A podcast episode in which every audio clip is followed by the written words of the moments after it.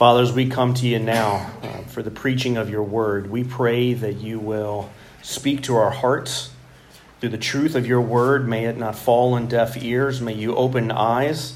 May your grace fill us, Father. By your grace, do what we can't. Lord, help us to see truth and to embrace it, to love it, and to worship you for it, Father. We pray that you will move and stir among us. May your Holy Spirit work in us and among us and out from us to others in our county, Father. Lord, we know that you are a great God. And Father, we would be in error just to, to look to our own need to see what we need, Father. We know that you have a people all over this world. And so, Father, we pray that you'll be with our brothers and sisters all the way on the other side of this planet to the four corner, corners of the earth, Father. May you be with our brothers and sisters as we turn to your word. Strengthen us, encourage us. May your eternal joy fill us, Father, and may that be our delight.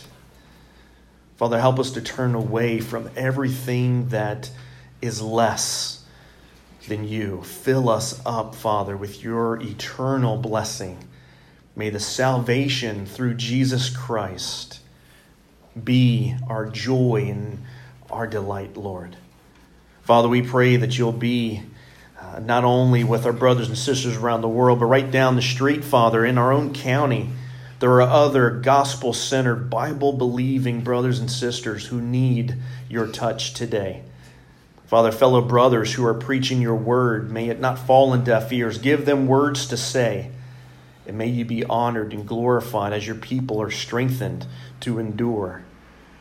Father, I pray that you'll be with Pastor Tom as he preaches, that you'll be with Covenant Community Church, our sending church, Father. May you strengthen that precious people. Lord, be with Pastor Bobby with Foundation. May you give him the words to say this morning and strengthen that body. Lord, we think of Pastor Kogo, a fellow brother who's planting a church in Nakuru, Kenya, Lord, and you have called people to gather around him, Lord, and you have, through them, you have established Covenant Baptist Church. We thank you for that. There was no church before you stirred within Pastor Kogo and his wife and the fellow believers with them, Father. And now there's a church that's based on your word and proclaiming your word. All the other garbage that's put out there, Father, is being called out for what it is, and truth is being proclaimed this morning. We thank you for that. Lord, we know, though, that there are people, the Turim of Sudan, who don't have a Bible believing church yet. Father, we pray that you will strengthen brothers and sisters to go out and embolden us. Give us such a passion for the gospel of Jesus, maybe from our own fellowship, to go and be with the Turim of Sudan, where they too can come and worship you. And a church be established, and they will learn and grow and be discipled and be filled for all eternity. Lord, we do thank you for NAM, the North American Mission Board. We ask that you'll continue to do a work in them. Lord, we thank you for brothers and sisters here this morning. Lord, we pray for those who are not present for whatever reason. Lord, we pray for sickness that you'll heal them. Father, if something has come up that has impeded them to come, we pray that you will enable them to still come. Lord, if they're having to deal with things, Lord, we pray that they won't do it in their own wisdom or their own strength, but they'll turn to you. And Father, we will be able to help them as a community, as a family.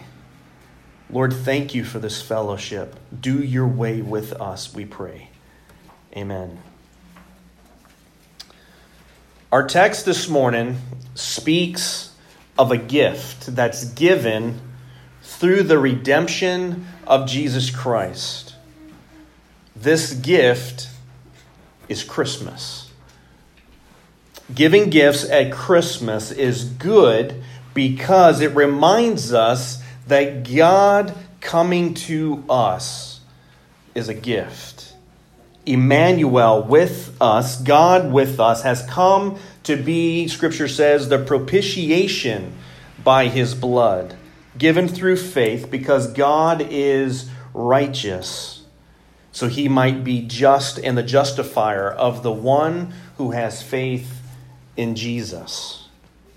Another way to say this morning's passage is by his grace, God has justified those who have faith by giving Jesus to remove his wrath toward them, thereby still being just and the justifier of those who have faith in Jesus.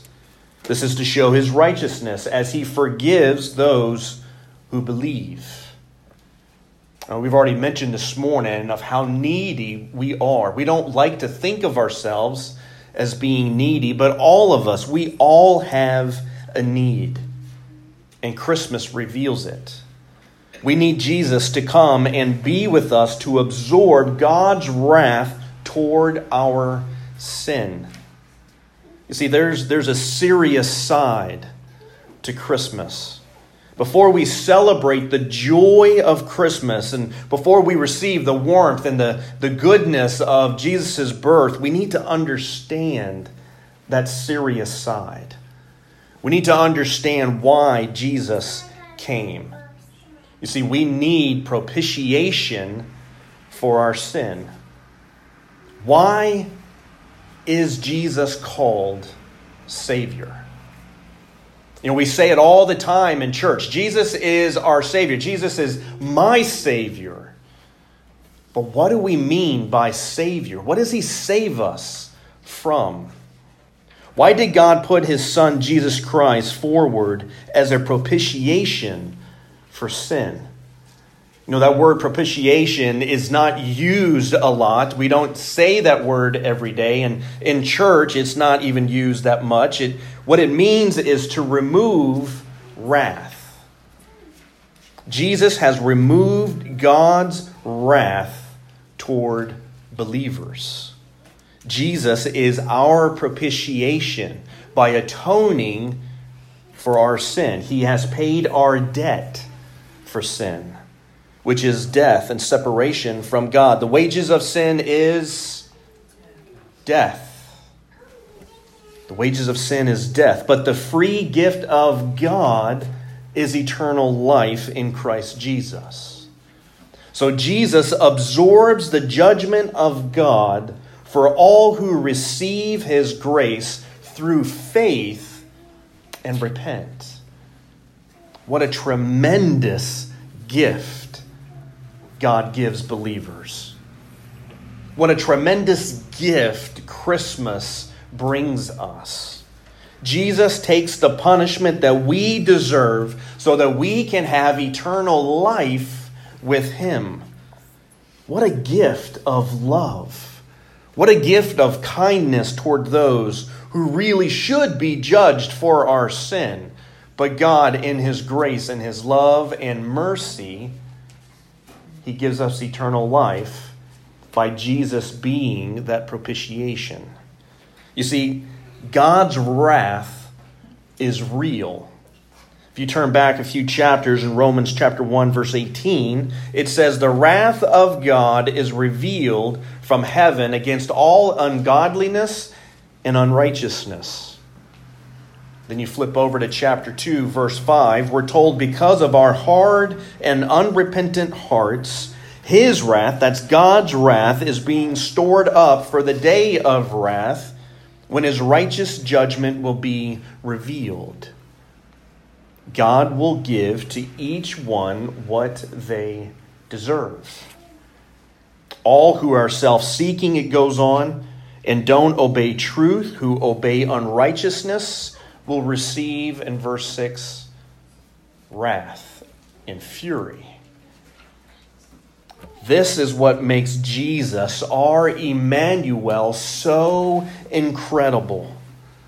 The free gift of Christmas is Jesus has taken God's wrath for all of us who believe in Him.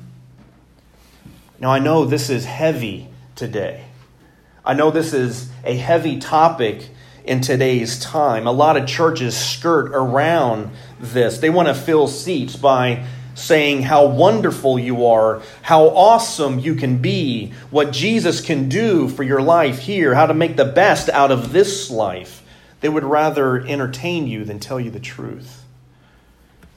But there's eternity at stake. You will face God's wrath if you don't know the truth. Beloved, this truth about God's wrath and about Jesus being the propitiation for all those who repent and believe is so needed today. It's needed even in the church. We need reminding of this. See, the truth is, God's wrath is aimed at each and every one of us because of our sin. We all have sinned.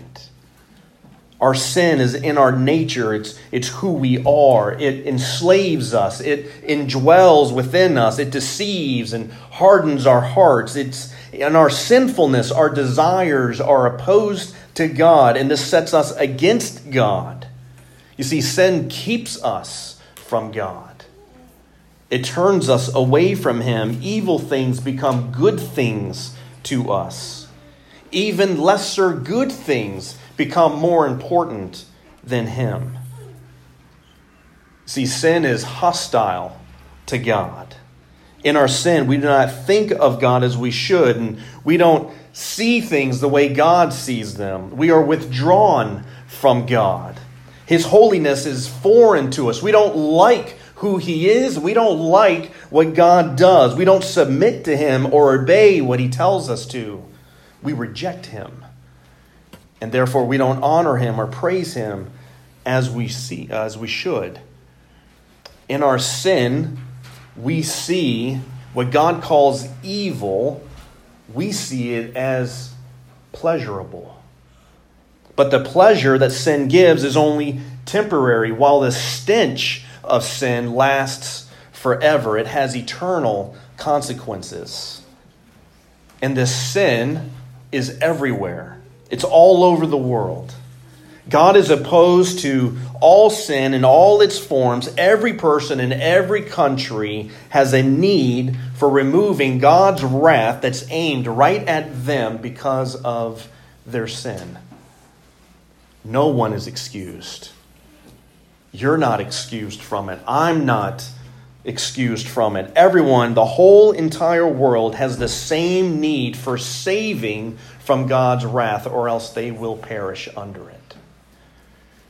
In the country of China, there are hundreds, maybe thousands, of house churches. Brothers and sisters in Christ who cannot meet in a public place. They meet in each other's homes each week to worship together. Maybe you saw in the news this past week. Maybe you heard of at least a hundred Christian brothers and sisters in China being arrested in their homes or on the street as the communist government enforces a new law that prohibits worship that's not approved by the government. The law requires that all illegal house churches register with the government sanctioned church system. Those that don't face harsh penalties and arrest. When the story broke this past week, arrests were still being made. Among those arrested is Pastor Wang Yi, pastor of Early Rain Covenant Church, and his wife, Zhang Rong. Neither have been heard from since last Sunday.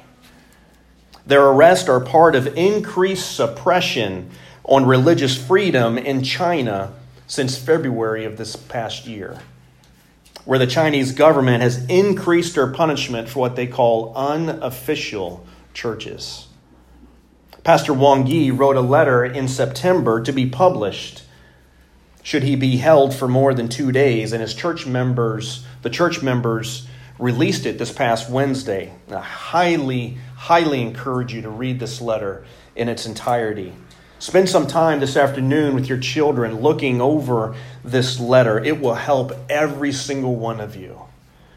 if you want to be encouraged, if you want to see the scripture being applied in a real situation here, being applied today, to understand how relevant and how needed the gospel is, please read Pastor Wong's letter.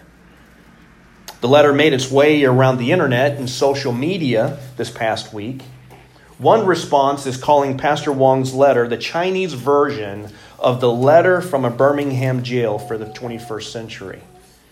That's a reference to Martin Luther King Jr.'s letter he wrote while in jail that described the whole purpose and significance and urgency that was to become a movement to eradicate in this country racial segregation and discrimination laws that were immorally based on race. In Pastor Wong's letter, which has been translated into English, the pastor said he is, quote, filled with anger and disgust at the persecution of the church by this communist regime, at the wickedness of their depriving people of their freedoms of religion and of conscience. However, in his letter, Pastor Wong emphasized that changing social and political institutions is not the mission that he's been called to, and is not the goal for which God has given his people the gospel, he writes. In other words, there's more at stake than what we can see. Pastor Wong continued to write I accept and respect the fact that this communist regime has been allowed by God to rule temporarily. As the Lord's servant John Calvin said, wicked rulers are the judgment of God on wicked people. The goal being to urge God's people to repent and turn again toward Him. For this reason, I am joyfully willing to submit myself to their enforcement of the law as though submitting to the discipline and training of the Lord. Pastor Wong has been placed under arrest for allegedly inciting subversion of state power. The charge could result in a sentence of five up to 15 years in prison. You see, not everyone survives prison in China. Sometimes your sentence is extended. What makes someone like Pastor Wong willing to face punishment so that others can worship? What has compelled Pastor Wong to willingly go to prison and endure persecution? Here's Pastor Wong's reason in his own words. For all hideous realities, unrighteous politics, and arbitrary laws manifest the cross of Jesus Christ the only means by which every Chinese person must be saved. They also manifest the fact that true hope in a perfect society will never be found in the transformation of any earthly institution or culture, but only in our sins being freely forgiven by Christ and in the hope of eternal life. As a pastor, my firm belief in the gospel, my teaching, and my rebuking of all evil proceeds from Christ's command in the gospel and from the unfathomable love of that glorious King. Every man's life is extremely short, and God fervently commands the church to lead and call any man to repentance who's willing to repent. Christ is eager and willing to forgive all who turn from their sins. This is the goal of all the efforts of the church in China to testify to the world about our Christ, to testify to earthly, momentary lives about heavenly, eternal life. If God decides to use the persecution of this communist regime against the church to help more Chinese people to despair of their futures, to lead them through a wilderness of spiritual disillusionment, and through this to make them know Jesus, if through this he continues disciplining and building up his church, then I am joyfully willing to submit to God's plans, for his plans are always benevolent and good. Those who lock me up one day will be locked up by angels. Those who interrogate me will finally be questioned and judged by Christ. When I think of this, the Lord fills me with a natural compassion and grief toward those who are attempting to and actively imprisoning me. Pray that the Lord would use me and that He would grant me patience and wisdom that I might take the gospel to them. This is a man who gets it. This is a man who gets it, and I've only read part of his letter for you. He sees there are eternal issues that are bigger than his temporary suffering. He's a brother who's taking the gospel to those who need it. Pastor Wong is willing to endure the suffering so his captors, hear me, Pastor Wong is willing to endure his suffering so that his captors will not have to endure God's wrath. That's love.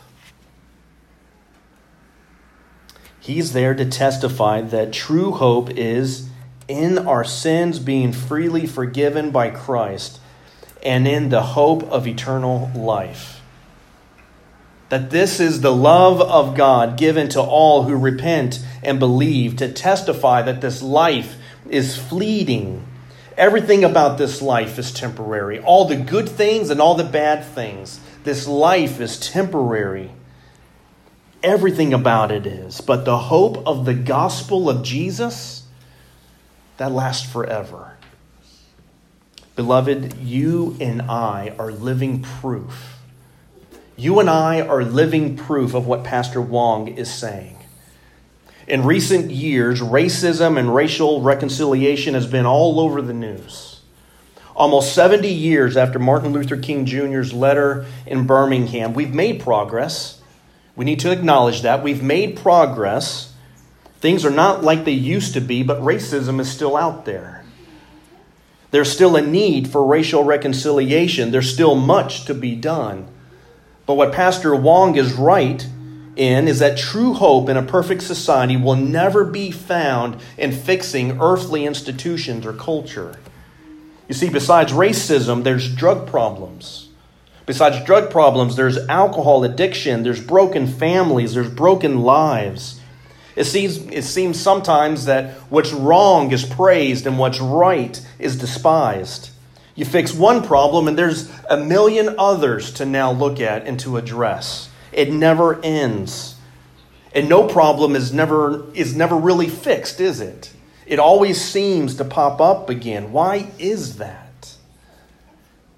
You see, the reason racism exists, the reason corrupt governments exist, the reason all these issues exist is not because we're not doing enough, it's because evil exists. The root of what Pastor Wong is facing, the root of what we face, is evil. And it's not just in government, it's not just in racists. Evil is a description of sin. And sin is in each one of us. All have sinned and fall short of the glory of God.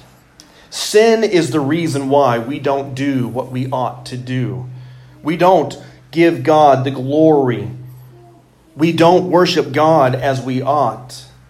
We don't enjoy God as much as we should. So many try to give God their leftovers after giving all their time and energy to lesser things, and that belittles God. God says, How dare you do that?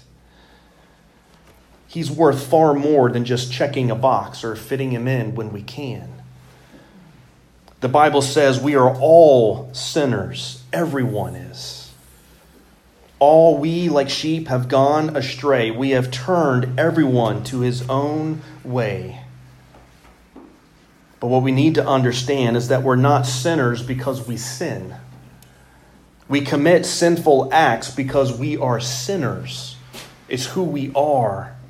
We are sinners and we all need saving. We need a Savior. We all need God's wrath to be absorbed in some other way, or we will perish. Emmanuel is that Savior. Emmanuel has absorbed that wrath, that judgment for God's people.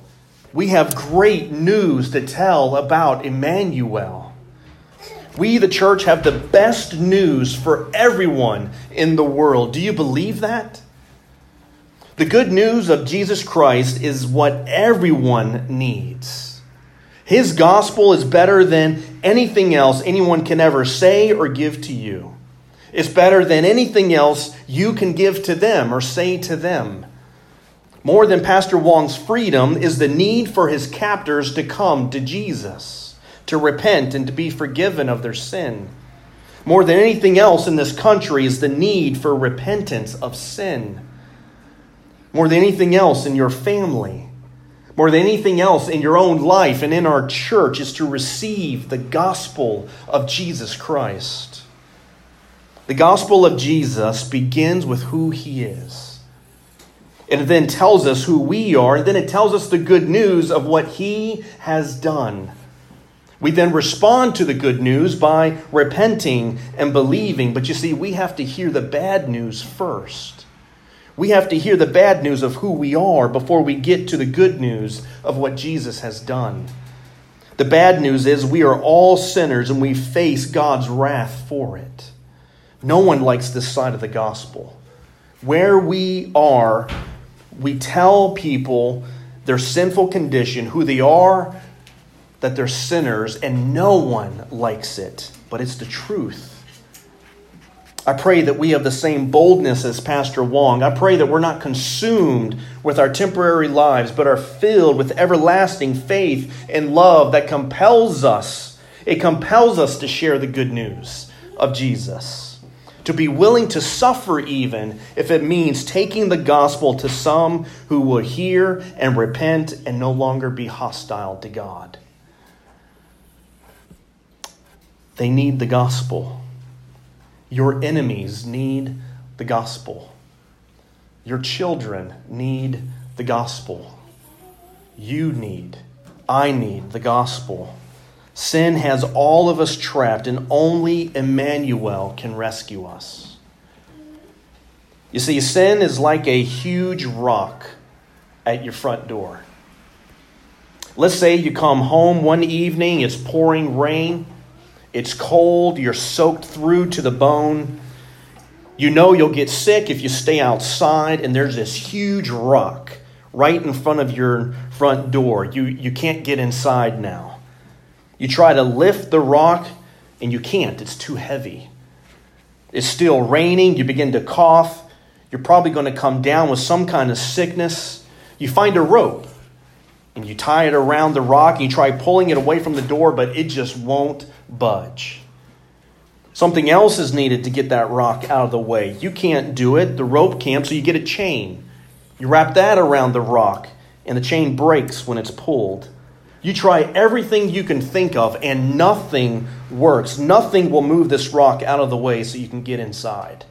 Sin is that rock. It's too big to take care of on our own. Nothing in this life will move sin out of the way. Nothing about your life removes sin. It's too heavy. It's heavier than everything else in this world because sin has an eternal weight to it. You can't budge it.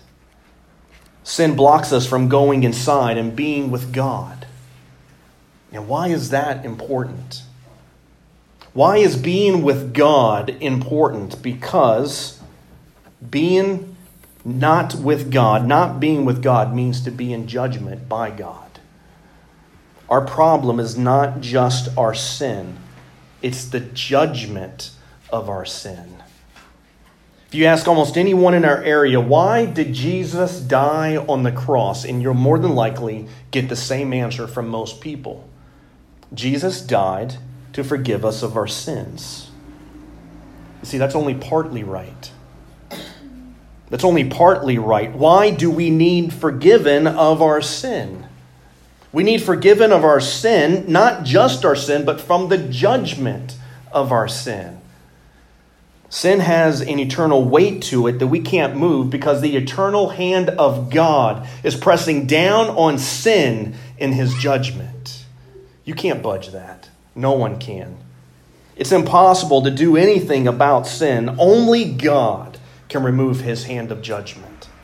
Only God can budge that rock and move it out of our way. Only God can then bring you inside to his presence. You see, most people don't have a good picture, they don't have a good understanding about who God is. They've created a God in their minds that will not hold us accountable for sin.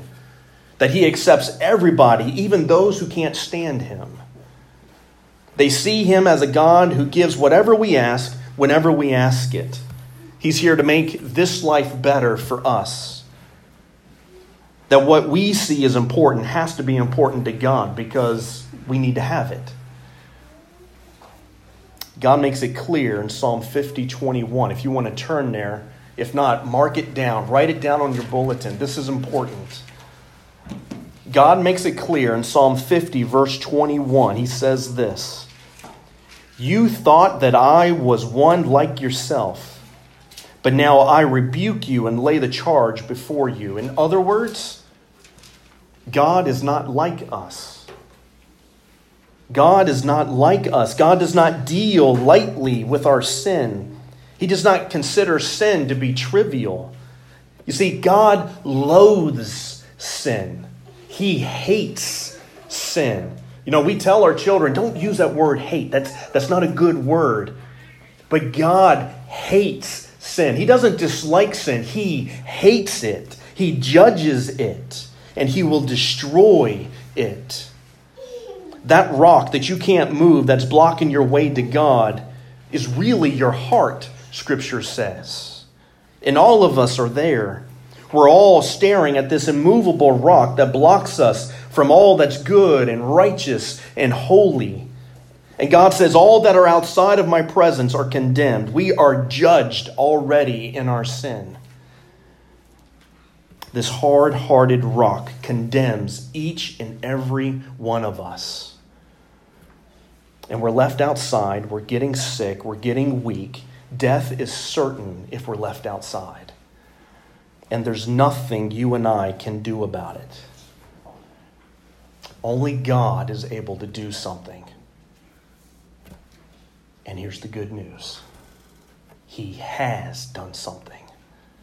He has done it. This is the most wonderful, most awesome news because God has done the most loving act toward sin. He has come to us he has dealt with the sin of all those who repent and believe. God is able to do the impossible. He's able to move that rock that blocks the entrance into his house, and he's done it. He's come and picked up that rock of sin, he's moved it, and he's crushed it into dust. That's why I spent an entire Sunday preaching on the divine nature of Jesus only God can move that rock of sin out of your way. But not only does God move the rock of sin out of the way, He deals with it, He condemns it, He judges it. His thoughts towards sin do not change because He's forgiven sinners. He still hates that sin. He deals with it. And He dealt with it by becoming a man I spent all last Sunday preaching on the human nature of Jesus. The Son of God became fully man to live the sinless life of obedience that Adam, that you, that me, we all failed to live, so that his perfect righteousness could be credited to us by faith in him alone. And then die and take our punishment that we deserve. You see, the Son of God could only die if he took on flesh. He took the payment for sin. Jesus is fully God and he's fully man. He deals with that rock that you have inside. This is the gift of Christmas.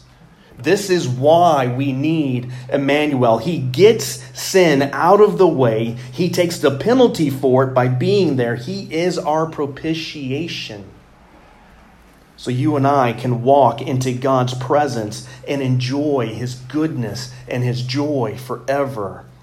You see, He is the justifier now. He says, You're welcome to come in of all those who have faith in Jesus. So, my analogy of the rock, it, it really comes from Scripture. You see, long ago, God promised in Ezekiel 36 26 to change the heart of believers. He said, I will remove the heart of stone and give you a heart of flesh. Our Immanuel has taken believers' hearts of stone, and He's made them, turned them into hearts that want the truth, that love the truth, that sees the truth. And He did it by Jesus coming and taking the punishment that believers deserve. This is why we need a Savior. This is what makes Christmas. This is why the birth of Jesus is so incredibly special. It means the love of God is freely given through his Son for all who repent and believe because Jesus took our punishment. This Christmas, look to Jesus as your Savior from God's punishment and then tell the world, like Pastor Wong, about the free gift of Jesus so they also can be saved. Let's pray.